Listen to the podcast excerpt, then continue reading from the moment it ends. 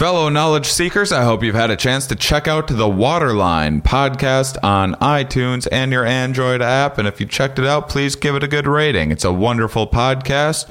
Water is one of the biggest driving forces of life on Earth. It's been incredibly influential in human history. From the time we were hunter gatherers looking for fresh sources of water to the uh, uh, agricultural revolution and building bigger and bigger cities, eventually having plumbing, uh, the way that it changed sanitation, uh, irrigation, and what is the what's the future of water? Are we going to have enough of this stuff? How can we make more clean, fresh water? I just listened to a very interesting episode, Alchemy Turning Milk into Water, Sustainable Water Management. this episode is all about this very candid conversation about water, coffee, industrial practices, sustainable value chain, and social responsibilities with uh, this man Carlos uh, Gali, who uh, whose job it is to make sure that the biggest food and beverage company in the world is leading a healthy and sustainable lifestyle. Incredibly important stuff. You guys are into science, you guys are into learning, caring about the world, caring about our future. This podcast is for you. Check out the Waterline podcast on iTunes and your Android app. Welcome back, everybody. Sorry we missed another week. This tour's kicking my butt a little bit time wise, but um, I wasn't even going to share all this with you guys, but I thought you might get a kick out of um, hearing about uh, life on the road a little bit. So, one, I just did, I just finished my 63rd city. I now have a few days break, one more show, and then I have a big um, Christmas break and so uh, getting fully recharged, and the whole thing really went quite well. It was uh, sold out most shows, especially recently. It keeps on growing and growing. I had, um, I almost did 20 sold out shows in a row, in fact, and there's always just some misses here and there, or some places that are really big venues that are are full but not quite sold out. And so everything's been going great. I made it. Um, I, uh, the, the routing worked. I scheduled enough time for myself.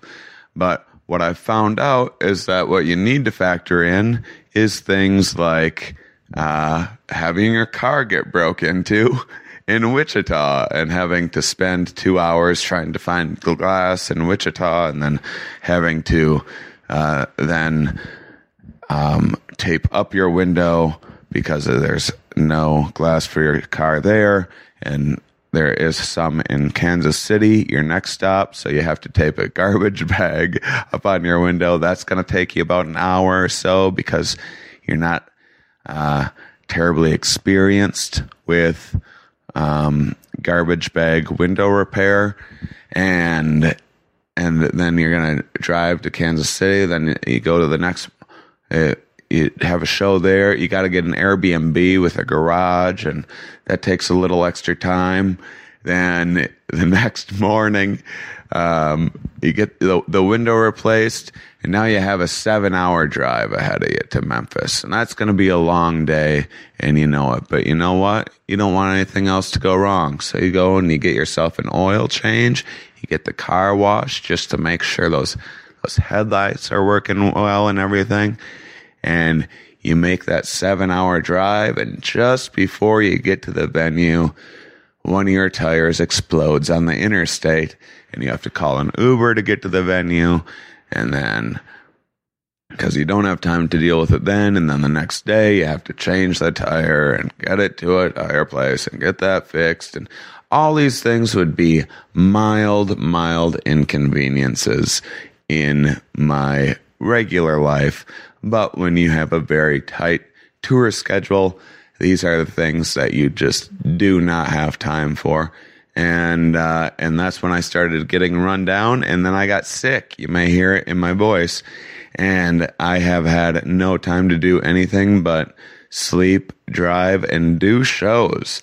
So even just the 20 minutes or to an hour that it takes for me to upload the podcast, record intros, outros, uh, send Ramin Nazer the info that he needs and all that. I just have been too exhausted, but now I have a break and, um, this tour so far, which is really almost over. It's, it's, uh, it's three quarters of the way through now and it's been I'm gonna miss it when it's done. It's been really fun and exciting, and made a lot of new fans, and got to meet a lot of fans, and a lot of podcast fans have been coming out to shows, and it's been so terrific. And um, all the reviews you guys wrote. Uh, uh, when I hounded you, when I when I gave you that big guilt trip a week or two ago, I'm sorry for that.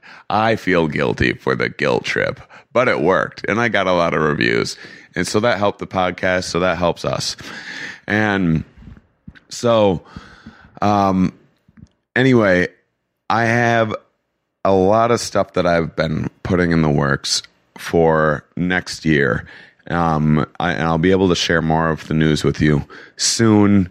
Um, some some stuff is almost confirmed. Others is a little further away, but definitely in the works. And but next year is going to be an exciting year um, for this podcast. And so uh, today's episode is one that I, I recorded um, a while back, right right at the beginning of the tour, actually, and it's um, it's just about kind of the uh, online learning and, and the future of education. And this is something that I care a lot about. This is why I made this podcast. And so I, I also wanted to say that if you guys have any other ideas on how I, I can improve, improve, if you have um, ways that um, suggestions for just how to get this information to more people that need it, how to maybe make it more palatable or entertaining. Um, I'm all ears, and uh, I, I bring that up also because of the time crunch. I have not been able to get back to you guys as often as I like. Usually, I'm fairly prompt with my response when you guys go to the here we are podcast.com website and write me and I have not had any time for that on this tour. I have a little break now, and then January is much more. It's not every single night. It is um, four, five nights a week, and um, and the driving is for the most part a little more manageable as well. And so um, I'm going to be getting caught up on things um, starting now really. So I'll I'll try to get back to all of you that wrote. I have um, piles and piles and piles and months of emails that I need to get back to. Um, but uh, so I I just wanted to explain that and apologize for not getting back to anyone that did write, and um, just thank you guys again. Uh, for listening and your patience as I have been pushing myself the hardest through this tour. Um, I appreciate you guys. And as always, uh, thank you so much for listening and enjoy today's episode. Are we? Yes. Where are we? Here. Why are we here? Not entirely clear. We are misfits thrust into existence by random chance with no hints at all as to how we're supposed to make sense of it all. It's immensely bizarre. Here we Joining me today is Laura Pasquini, who is a lecturer at the Department of Learning Technologies in the College of Information at the University of North Texas in Denton, Texas. And she is a researcher with the Digital Learning and Social Media Research Group. And here I am at her lovely home in Dallas. Thank you for joining me, Laura. Thanks for having me, Shane. Um, so we we talked a little bit. We you're interested a lot in um, in online uh, learning and well various technologies and how we can use them to educate people. Um, correct? Yes, you're correct. He's read the, the brief notes of it. Yes, And, yes. Um, I I'm someone who takes a lot of online courses. I I never went to college, so um, that is that, and this podcast is my college education. Um, but I think it's I think it's amazing. There's I mean a lot of the online courses, the beginnings of them were just setting up a video camera and watching a lecture or Right. whatever, which I also enjoy. But now there's graphics and you know graphs that they can put on the screen and show video clips of various animals or whatever it might be and it's very interactive there's pop quizzes that'll pop up to test you to make sure that um, that you're learning the material and helping with retention um, what uh, what is it that drew you to um, studying this area of research Sure. Uh, yeah, distance learning has been around for 30 years, but I think in the last uh, five to eight years, it's become popular because of some of the courses I think you've taken are those massive open online courses. So they're free, open, highly produced productions, and people are actually caring about learning online and saying, oh, this is more than just reading a book answering a quiz and then doing a discussion forum. So it is interactive, intuitive. And so some of my work is in the open education. So how we openly share these learning courses, how we support learners online and specifically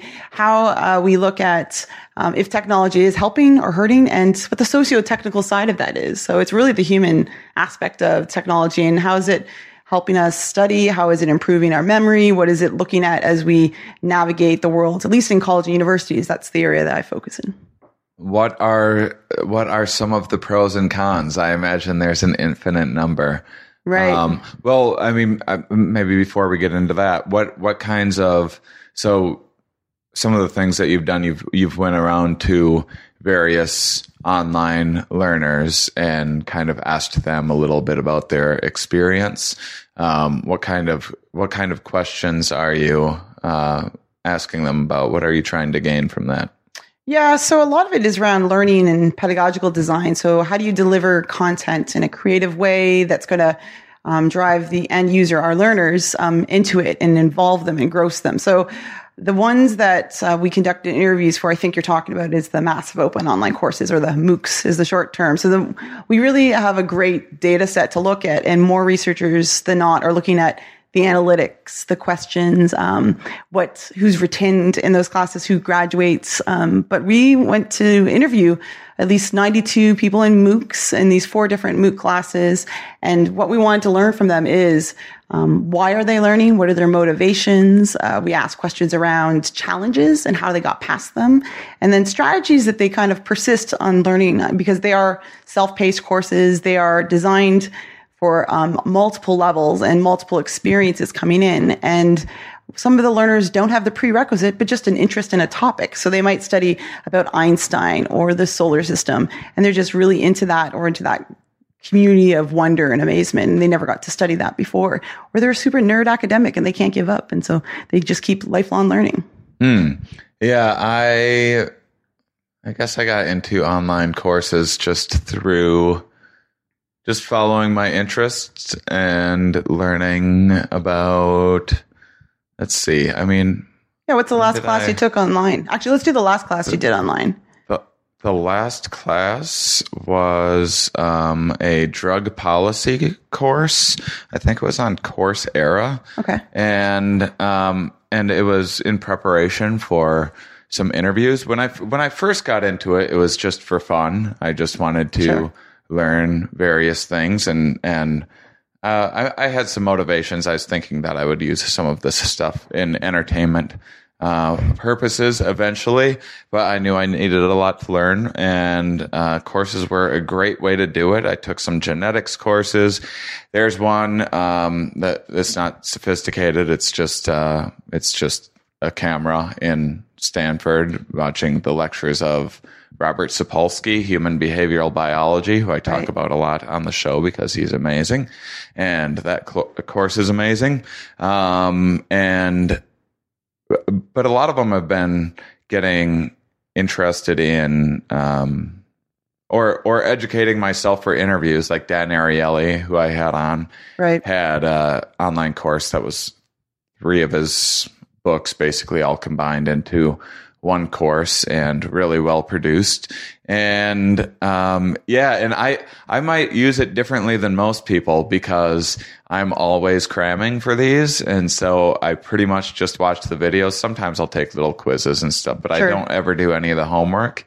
Um, I've never done homework my entire life. So you I stay the status quo through these open courses. Yeah, yeah. yeah. I've, I, I'm trying to keep my consistent lifelong C average. Well, the C And, students will rule the world one day, is what I heard. Yeah. So, in, in my in my with, with what I'm trying to do, I need to know a little bit about as much as possible. Uh, whereas a lot of people need to know a lot about a very specific thing, and I don't one don't have that much interest in that, and two, it just wouldn't benefit me as much. yeah, you're a renaissance man for your online learning. It sounds like so. It's neat to it's neat to see that folks are I'm just a tuning in. renaissance man in general. Oh, there you so go. thanks There you saying. go. um, no, I think the online learner, we really want to know who was being part of this online experience um, and, and know more about how they functioned in these kind of autonomous spaces. So they, no one checks your homework in the open online courses that they offer. Well, some of the courses they have where you can get certificates or Sure. whatever. Um, and I, I don't know. It, I was curious. Do do people?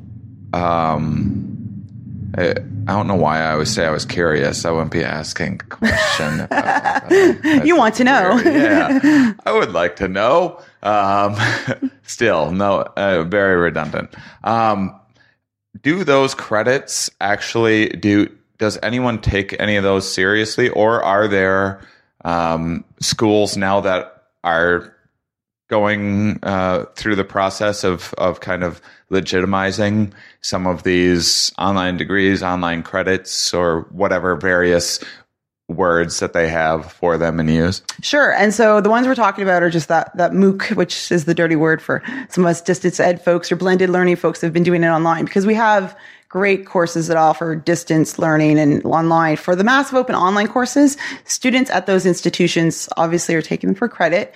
And you can do the certificate where I've seen a number of learners, actually, the ones I spoke to, some are graduate students, um, might have been tooling up on our statistics and they are going to um, augment part of their learning for their research. Some are actually um, offering it for their master's program and saying, can this be an elective course? Proof of certificate will suffice.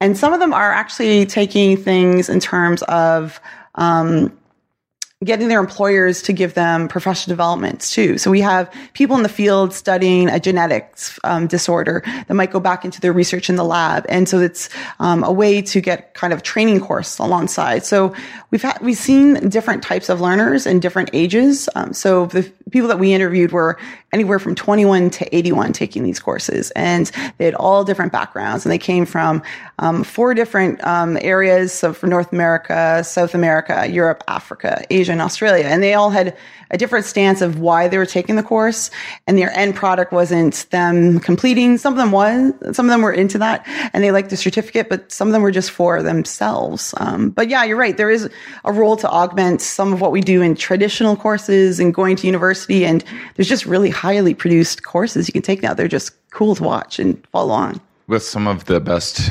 teachers Right. out there rather than Right. I mean most people don't have even even if they could get accepted into a high profile school where you'd get taught by one of these top neuroscientists or whatever it might be top professors in whatever field in the world um, a lot of them wouldn't have the money or uh, most people just don't have the opportunity. I i certainly and and people that that maybe had a couple rough years or took a little longer to mature or, or what uh, or find direction in life um, often don't have an uh, in the past didn't really it was too late. Now you're in your factory job and maybe you can take some night school and Right. get some limited position but i think that's changing Well, and you said it, access is it. So I had students from Portugal that I was interviewing and, um, he and she both said, I don't get this quality or this rigor or this esteemed faculty member who's just an amazing storyteller. So one of them was law um, and contracts, and they had this great storytelling faculty who had experience at the Supreme Court. And they said, we wouldn't have this, and it doesn't translate to exactly what happens in our country, but we can still learn from it, get and see value in it. And others that were stateside from um, another country said, as an expat, we never really valued online until we actually took something of this rigor and I shared with my community of how tough these classes actually are. And they're not just like, uh, you can just watch a video, but if you're doing some of the homework or the peer review, it's actually some serious work and more work than people anticipate for online versus a face to face class. Yeah, no, thank you. Uh, exactly. I, well, a lot of them force you. It's great because it'll be say a 10 minute video or uh, that's the other thing that I like. I think lectures in colleges are too long. I don't think the brain is set up to pay attention for more than say 30 minutes without a break and people are naturally going to be zoning out and start losing retention without that break and and uh, so a lot of these videos are say you know 5 to 10 minutes long, maybe 15. That Right. that's pretty unusual, really. And then they'll stop once, twice, three times in a video, and there'll be a little quiz pop up or a little, um, so, sometimes about the material you just saw, sometimes getting a feel for what you intuitively think is coming next or whatever Right. before answering the question. And, and so I do those because I have to to keep watching the video, and I I do like that. I just um, I'm not I refuse to do homework. Uh, right, right. So you'll do it if you're forced to progress to the next section, and that's Yeah. and they are typically like that, self-paced. You get to do them at your own time, Mm-hmm. um, and that's really what a lot of the learners said. They fit them in on their commutes. To some of them watched with their children if there was topics that might be you know suitable and enjoyable for them, um, and others just said.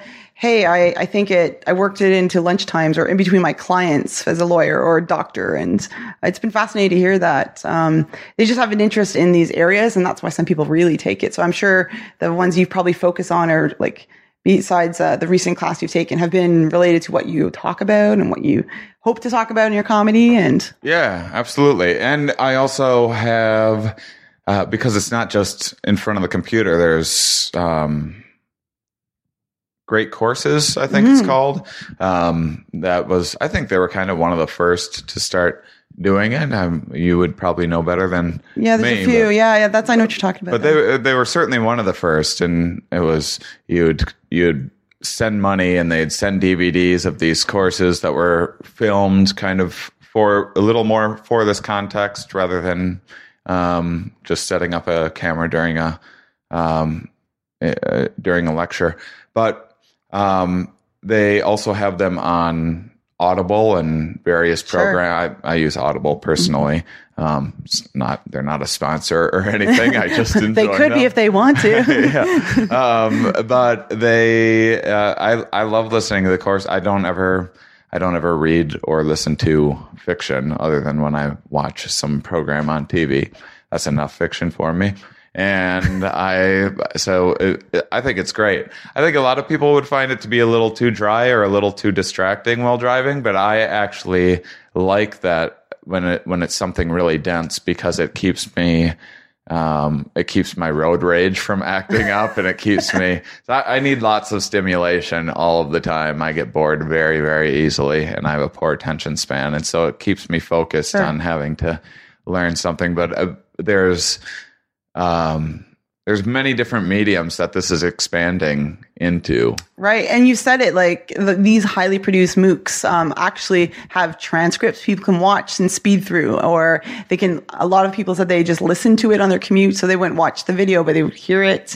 So it's multimodal. And I wish I could have the designers on those teams of those different platforms say, come in and supersize my course because that's what they're doing is trying to produce to multiple audiences and multiple people I spoke with where English isn't their first language said, I can read this or I can see this or I can slow it down or rewind it. Um, and some of them treated their courses like leisure, like they would put their computer screened onto the TV, or they're like, no, I'm in my office or I'm in my lecture mode now. And so it was just individual for individualized learning is really what we're getting to.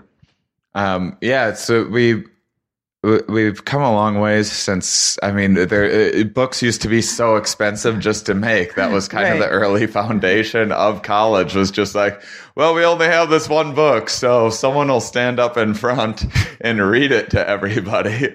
And then we eventually had these great things called libraries, where anyone could go in and get a book about whatever. And now it's so easy that you can just have anything on your phone or your computer. It can be with you all of the time. You can go for a walk while listening to this stuff. Um, so what, what are, uh, I'll, I'll go back to my earlier question. What, what are the kind of pros and cons as far as, uh, I, and I imagine different things have different effects as far as when uh, when retention increases and when it decreases, when engagement increases and decreases, that sort of thing. Sure. Uh, well, the pros of having these massive open online courses. So open resources provides just content sharing. So if you think of the university or college, what it created for was to share and disseminate knowledge. And I don't think we do that in a public forum enough or bring light to some of these topics. So pro, it's brought out subject matter to the public and general public can access it. And it's also made other um, interest, invested interest in studying what online and distance and blended learning looks like. Um, the MOOC classes itself are hard to measure because people take them from different levels and they have people that drop out. And um, we decided in our study we don't really care why they dropped out or didn't get to the end of it because we know some people just sign up and consume and they like either just want to read and listen and that's it. Um, it's not about completing the course because they're not actually measured or paying for it to be measured uh, for the most part. But what about the ones that stayed and what made them um, not stop or stop? Um, so those were some things that we really looked at that were more fascinating. So we looked at how um, we asked them kind of what were the challenges, how did you get past that, and we think that gives more information for how actual learners in non-MOOC courses learn online and how we can support them better. And I think that was more interesting to us because we heard about what really got them tied into the course, but and why they stayed or why they didn't stay. Um, and those were some of the factors that we kind of looked at and. Uh, interviewing is a long process. You've done this, so you're like a secret researcher. Um, a, a, secret researcher. Okay, researcher I'm, loud. I'm kind of out of the closet of, as a researcher. Yeah, I, I go around. I mean, this this podcast started because there was various subjects that I was interested in. I started reaching out to authors that I liked, got to know some people, and had fascinating fascinating conversations with them. Thought that they would be entertaining for other people if they were recorded. Right, And- right.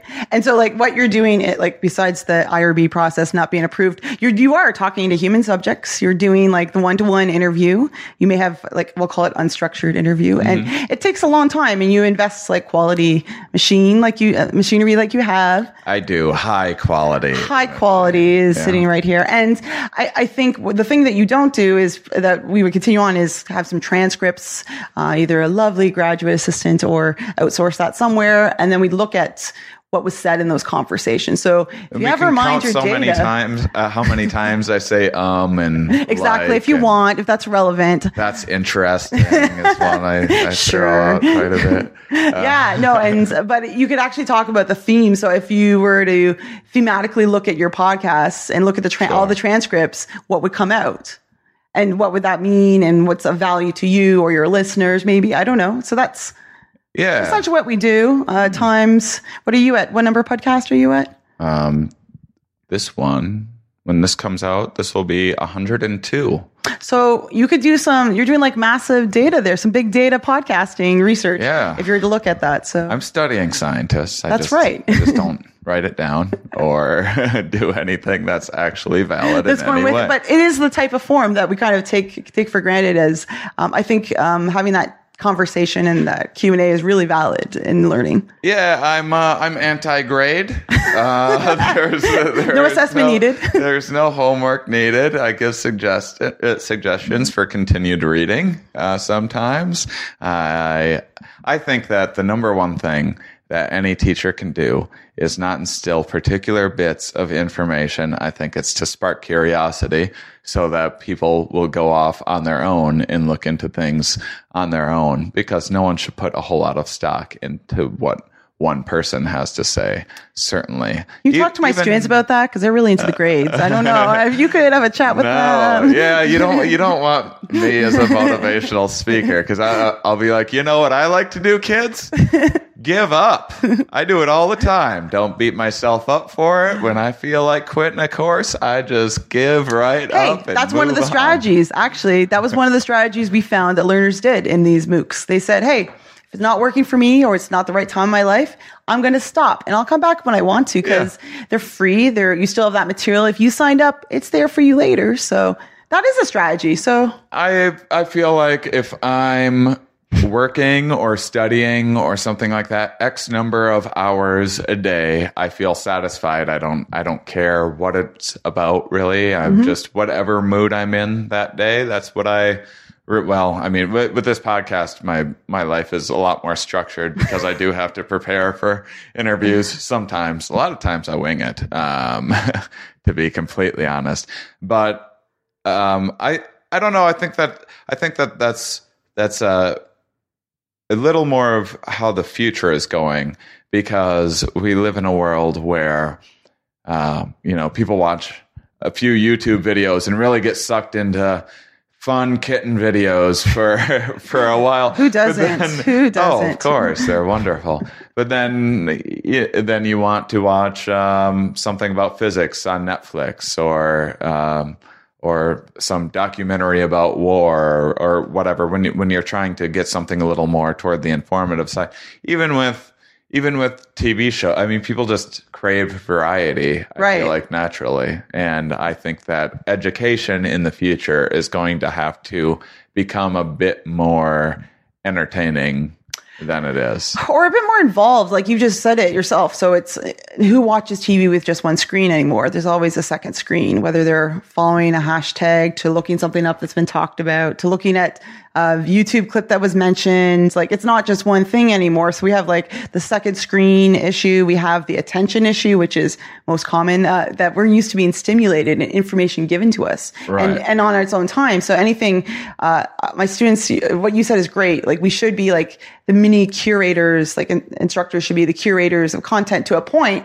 and challenge your students to do the same thing as well and facilitate, you know, getting ideas out there and figuring out if it's for them. But sometimes students hate that, Shane. They're like, no, I just want you to dump all the knowledge to me. so it's, it's the balance between the two. Cause I think they've been grown up in that system of a structure, like the assembly line. I, I think that school's done that a bit that, oh, that sage on the stage. I, I'm not a fan, although my title says lecturer. I, I don't actually lecture. Um, that's my dirty secret. I do like a 10 minutes, whatever. You just gave away your dirty secret. Oh no! Well, no, one- no one, no one listens to this, right? no, that's Hardly great. anybody. Perfect. um, uh, but I um, I think another thing that's important is that people as far as guiding people because i do think that there are plenty of individual differences in a lot of people. Just love having this this little set of guidelines for life and just have people tell them what to do. And uh, that's uh, uh, there are people that just like following along and that makes it easier for them and it's less stressful. I do think that um, on top of just sparking curiosity, another aspect of it is guiding people in a little bit of the right direction with being careful not to uh, not to be like this is the only true and right direction, but you because one of the negative aspects of of self education and the internet is that people do get down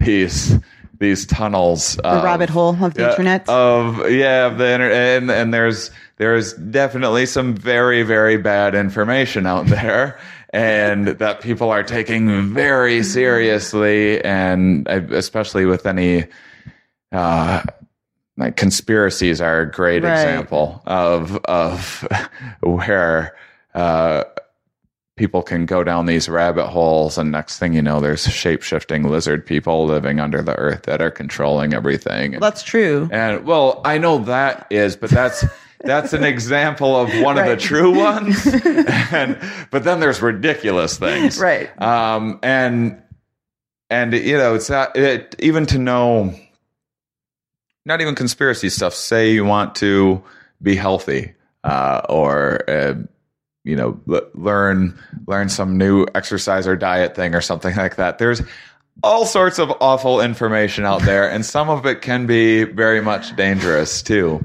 And so to figure out how how to get people guided in the right direction and guide themselves in the right direction is uh, Yeah. tricky. Information literacy. You're right. Like I think you're you're right. Being critical of what's out there and the resources, and some. of- I think that's probably more than not the role of a good um, educator in any field, K twelve, higher ed, in general. Like be critical of what's out there, understanding um, uh, fact check because we don't have that for the internet. But that would be a good idea. So I should we should think about that and patent that. But we should. You know what I mean? I'm I'm way ahead of you. I already have a fact check for fact checkers Whoa, set up. that's very so meta. I'm really next level.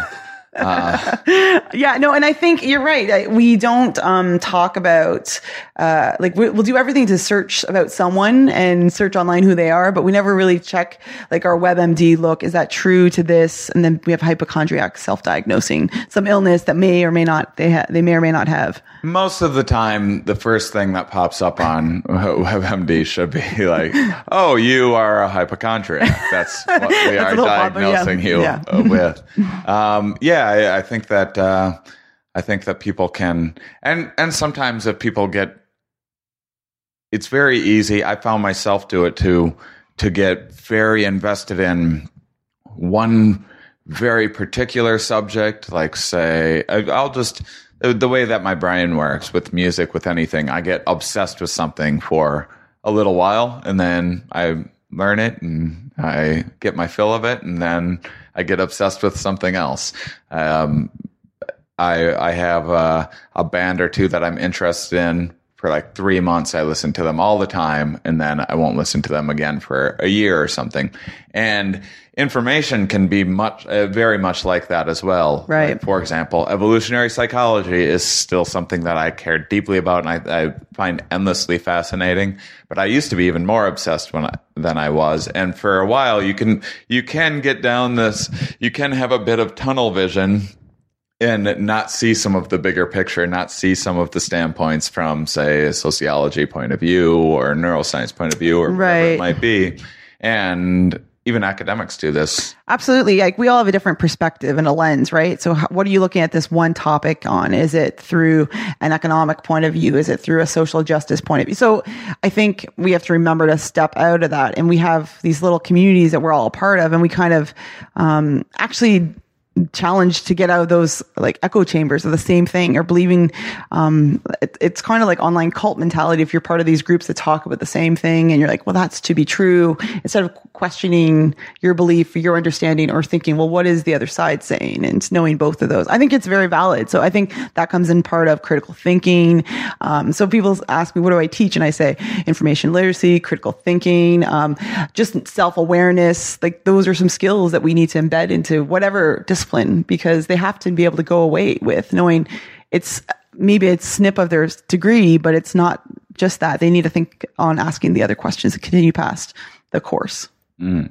Um, yeah, I think they're one of the things is that they'll be like, uh, what the internet's very good at is figuring out what you like and then offering you more things that you like. But that's not always the best thing for Right. education, for character building, for growing as a person. the amazon approach yeah if you liked this then and, and they I do this think for jobs can too Be like yeah that. Jobs can Yeah. be like that. Education, just in general, and and books, library. You know, Mm-hmm. if you like going to the psychology uh, shelf all of the time, and we group them because it's ever- safe categories and Yeah. are really safe because like i understand that But I think with the internet, you could uh, because even, say say you're like, I'm going to watch a bunch of TED talks tonight, and there's one that you like, then it will show you other ones. Like it should instead uh, be like, hey, since you liked these last five things on this particular subject, how about something completely opposite? Just for how about a change is a thing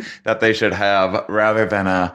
Uh, if you like this, you like that. You should be like, if you like this, how about a change once in a while? How about mix it up? it's like anti bezos approach oh he's not he's going to be upset with you um, so what? Uh, uh, but I am curious. What, as far as what what are the retention rates as far as uh, uh, are there any studies that are showing the difference between regular um, traditional standard. You're you're taking a regular college course you're going into the lecture hall and listening to this. And then has it been looked at any kind of a difference in effect of re- retention whatever it might be attendance interest uh, in the your traditional college where you're going into a, um, a lecture hall and you're getting homework assigned to you after each class and there's um, you know a final at the end of the year. And and the difference between that and some of these new ways of uh, the, some of this distance learning stuff some of these online courses yeah, it's a good question. Um, I will say until recently, at least in the US, the government has not actually cared about distance learning in terms of funding it. And we've looked to some providers like Bill and Melinda Gates and other, um, other affiliations have said we want to put money into learning more about personalized learning online, adaptive learning. Um, so a couple of years ago or a year, yeah, a year and a half ago, um, the National Research Center for Distance Education and Technological Advancements, it's out of University of uh, Wisconsin Milwaukee, uh, got the grant and won the grant for a three-year study. So we don't fully know because we've got scattered resources, and um, they're looking at online blended learning and coming up with a research framework. So I'm fortunate. Tanya Joosten is one of the uh, co-PIs or directors on that, and she's a good colleague of mine. Um, she wants to know more about what are the same things we're finding besides these MOOCs. Um, this is why money is actually interested and invested. What what are we learning? What are the same data sets that we measure? Because consistently we don't have that information, and we know that instructors have impact, designs have impact, um, retention rates always are impacted by preparedness going in, and MOOCs Are um, an interesting area to study. There's lots of data in that now, but learners are coming from anywhere and it's open enrollment. And we're not sure, and we don't think we're going to be able to compare uh, retention rates, but we can look at design and delivery and what we're learning. And so we took a data set, fortunately, um, from a couple high end MOOCs, four of them, and we had some ideas. And it wasn't about them finishing, but how they finished. And so we really want to know uh, how do they persist? And they did what you're doing. They searched for outside resources online. They reached out to communities that really are passionate about um, Einstein or passionate about the solar system or law, um, or they actually just asked colleagues and friends and their opinions. So they went to different ways and strategies, or they stopped like you did. Like those were strategies. So we didn't ask so much of why didn't you finish, um, but what were the challenges or and did you get over it? And, what can we learn from that? They want like support for taking notes online, or they want um, another way to have a community that they can interact socially because that helps them learn because they're not just a single person out there. Um, so those were some interesting facts that we're looking at. And when it comes to traditional, every state in the US has a different kind of purview and every area and every school, but we're coming together with a common uh, ways to research and understand. And I, I'm hoping to do more with, well, how do we help the learner as a non-faculty? So my advisor or counselors or career counselors or admissions. Maybe how do we connect those dots in with the faculty that are teaching those classes? And how do we support learners who have challenges or need someone to do transcripts for classes that we may not have accessible or need to do um, something that we don't do already in design for learning in our, I guess, traditional institutions offering the the basic online or blended course. So, what are some of the challenges that people report having? Yeah, some of the challenges that uh, from this study came about, like time was the biggest thing. So not enough time in the day, or they were taking too many courses at one time, or couldn't fit in their schedule. That, you never did that, have you? Well, taking too many, uh, that's an easy one to slip into because I like kind of being all over the place. And especially without having, uh, a lot of these courses do have deadlines if yeah. you care about getting a certificate or whatever. But if mm. you don't, you can just take them at your own time. Right. That's all that I do.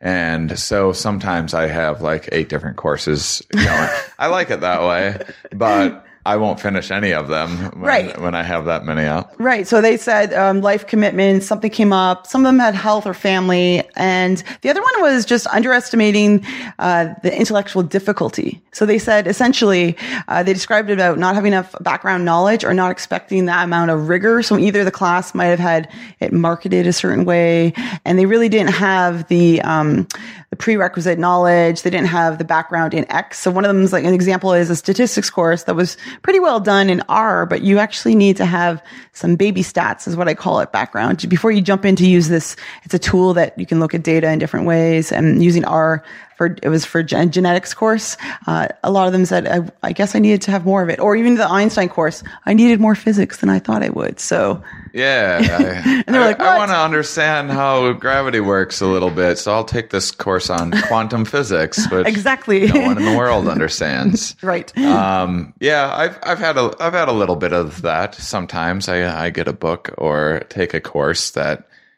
I'm like, oh, this is I am I was not ready for this, but I figured it out. I mean, I'm a pretty smart guy. Um, I, I, uh, yeah, I, the the time thing is actually what I like about the online courses because I I think it's it's easier. It's so digestible because it's just little bits at a time, and it's usually like you know t- maybe ten little videos in a week or something, and they're all like three to 10 minutes long. So it's right. pretty easy to just watch one in the morning and one at night or right. and so we know that some of that chunking of information. So that's what essentially what they're doing right? So those little tidbits or saying what's required to do versus optional or extra or this is what you do to get the basics to get by. Uh, so i think uh, informing our learners on what they should expect uh, going in is a good strategy and no also chunking the information to manageable tasks that they might be able to accomplish. And I think we can learn a lot from some of those MOOCs um, just because they have some different design features that would help learners um, either digest it as an audio format or video, or maybe they just want to read, or uh, yeah, there's or or if they could translate text, that's also another way to hit and understand w- what the learners need at the time. So people really like the uh, people really like transcripts. Some of them were read. Uh, some people said that instead of watching the video, or they liked the fact that you could speed the video up, and then they read. They some of them downloaded transcripts. Like people saved documents, and I asked what they. Some people printed out transcripts. Like ah, yeah, that's, that's one of those wacky ideas you get. Like oh, and then I'll have a file of this and information from this transcript, and then I'll I'll go back to it anytime I didn't know you're just cluttering up your. Some house. people did, yeah. So they went back to it. Yeah, and that it's it's, it's hitting believe you different ways people like to learn. There's, it's there's, not it's not my yeah, preference. right. There are, but lots of lots of individual differences absolutely and they also think i think about what you said was it's your own self-pacing and you can do it in different spaces you just need a device that you can do it with and hmm. yeah hmm what what do you think the future of online courses and distance learning is. Are are colleges nervous that no one's go- going to give them uh, fifty thousand dollars a year anymore once once people can get all the top professors right in, right in their living room? Yeah, I don't I don't think that's a concern. Like MIT's had open courseware for like over over a decade, so they have had open courses offered. Mm-hmm. It's and we're going to have different models, and we've had challenges for how we offer. So the Ivies that have some of these high end MOOCs, they'll be fine. They're just offering it. Um, but there's other institutions that have open courses, open resources, open textbooks. They're not going to go under, but I do think some of them are considering online for um, cost reasons, and they don't realize there's a lot of cost to invest. Um, just because it's online doesn't mean you don't need to think of infrastructure and staffing and support. Or um, a lot of who I talk with might be an academic advisor or an orientation person. They're like, well, we just do uh, brick and mortar face to face. They come to see us. I said, well, what if they don't? And so this is kind of what we need to think about is those support structures and services that we offer from accessibility to, um, admissions what what if it was multimodal? And what is mediated by technology? And how do you still have that high touch with high tech? And so they're like but they won't come to campus at all. They might but it might be different. So i, I believe some of our institutions will stay face to face and um, that will have a space somewhere but we have um, what they used to call or some call un, like untraditional students. All my students are pretty much the same and they're non-traditional and meaning they're just adults or they're working full time and that's the standard norm. So it's no longer traditional versus non-traditional. That's the tradition is people are working full time and they have other obligations, a family, a couple careers, and then they're in school. Hmm. Yeah, I, I do think that when people are, I've seen some bad online courses and uh, with great information, even. Right. But just poorly executed. And it's interesting to think about it getting kind of Hollywood like in a way where you, you should really. Some of them just need to do a better kind of casting job, I guess would be the way Right. to say it, because sometimes sometimes there's this great information and I'm and you know uh, some pre- professor that has done amazing research, but they are just a very boring lecturer, Right. And or just way too corny, or uh, like think they're funny and entertaining, and they're Right. so lame. And and then there's people that are they could probably teach any subject even without the eh, nothing they're an expert in and people would learn way more from them just because they're so engaging Right. and interesting And you said it. There's personalities involved with design. Like there's, it's not just like here's the content, but how are you delivering it? How are learning sciences and learning design and user design is coming into um, learning a bit more, which I think is really cool. I think I'm glad we're asking those questions on how we could do a better job pedagogically. Forget the tool and the tech. Let's just do better of thinking of how our learners will take in information, digest it, use it, and go forth. Yeah i'm i'm a big fan of education and i'm also bitter about my education because i had a very boring not challenging education that i slept through and screwed off uh, through as much as I could my whole life, and no one could get through to me the value of it because um, it either just wasn't challenging enough or was just incredibly boring. And um, uh, I apologize on behalf of the educators uh, in the field and my social Well, sciences. I was also a little bit of a dick. I'll be honest. um, I, I, Fair enough. I, was, I wasn't the the best behaved uh, young man, um, but I I do think that getting people engaged is is one of the more important things, and I think that that's what. Uh, the future of this is doing. I think it's going to be a little more enter- toward the entertainment side.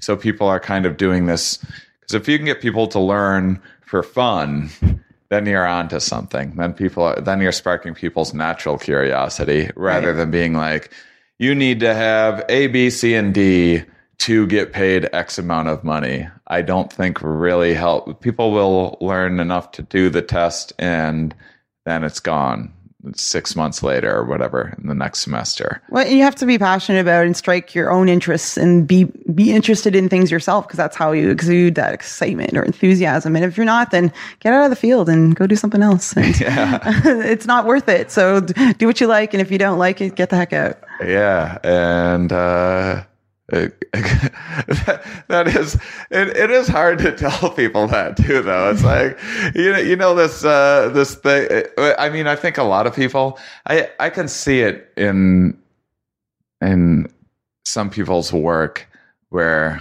it's just you get into something you think it's a good idea and then you decide hey i don't like this thing and now i'm trapped in this in this career and they put nothing into it anymore. And i think that's another great thing about all of this is because i think the general public when you're looking and taking various courses is going to be able to identify that very easily and be like oh i'm not taking another course from that person again.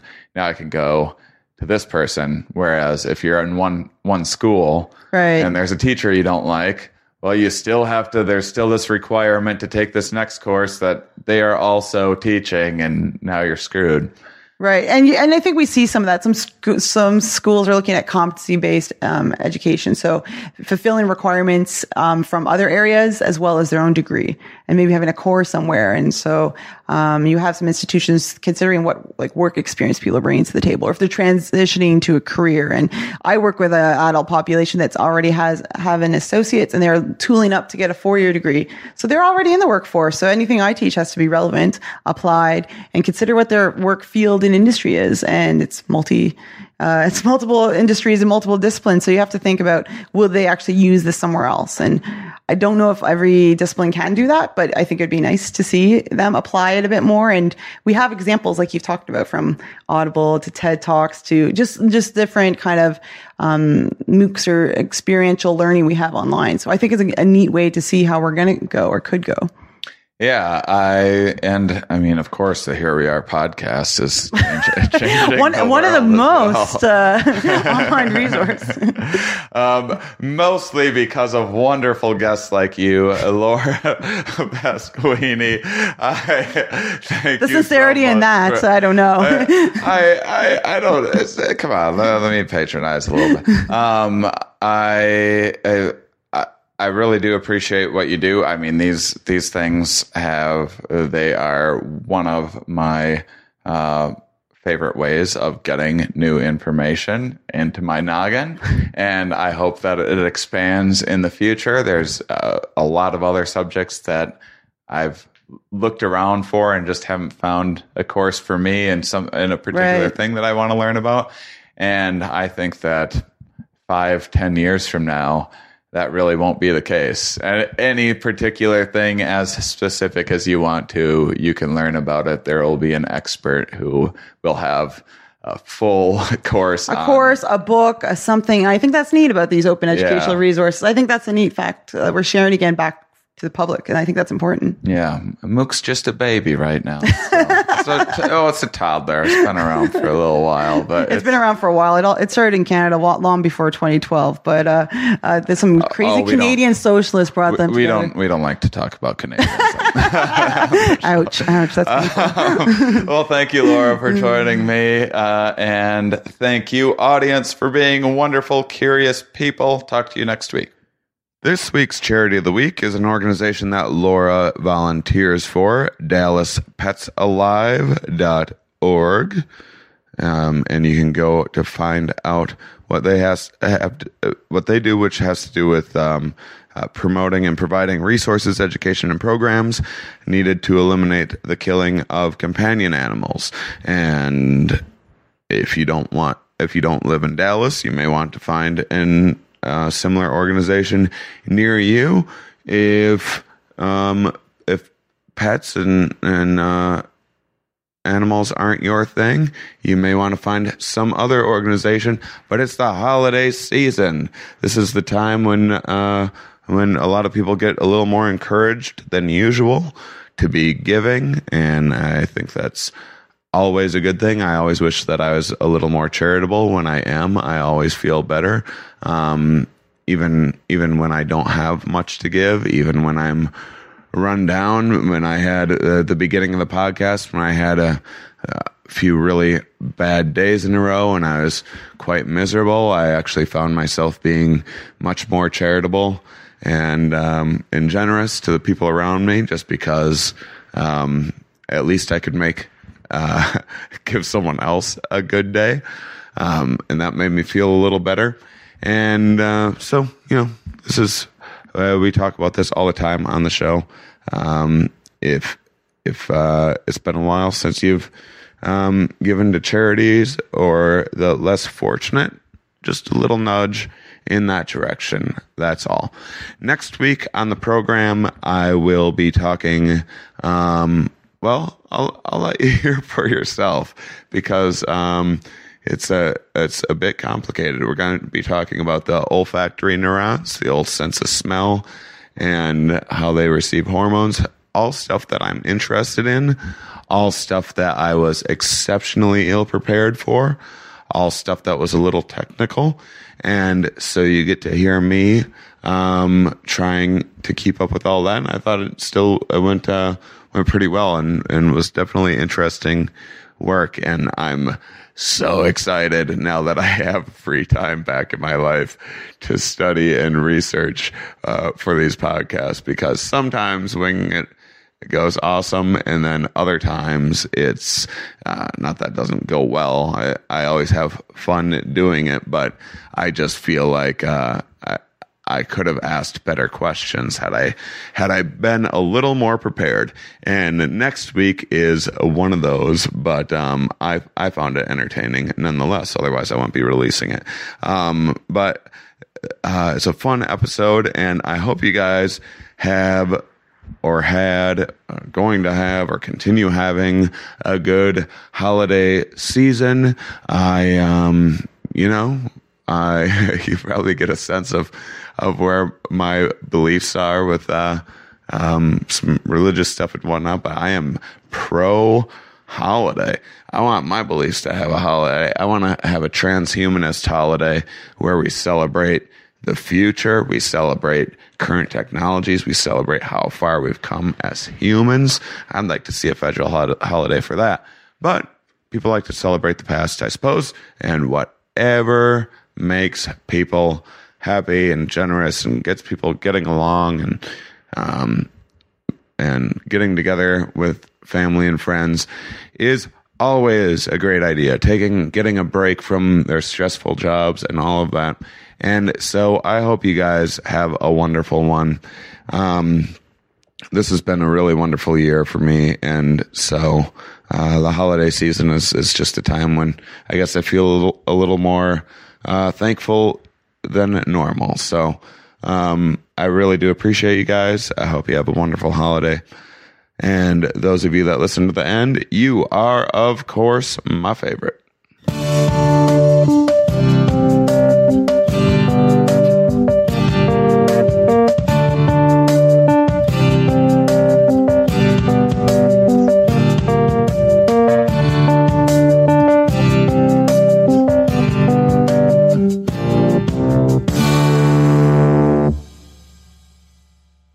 Let's say uh, Seinfeld was, was on an island and he was blowing Boris Karloff. What would it, what would that be like? it might go something like this. Oh, Mr. Karloff, I loved you in Frankenstein, and I love giving you a blowjob. Why, Mr. Seinfeld, I love having you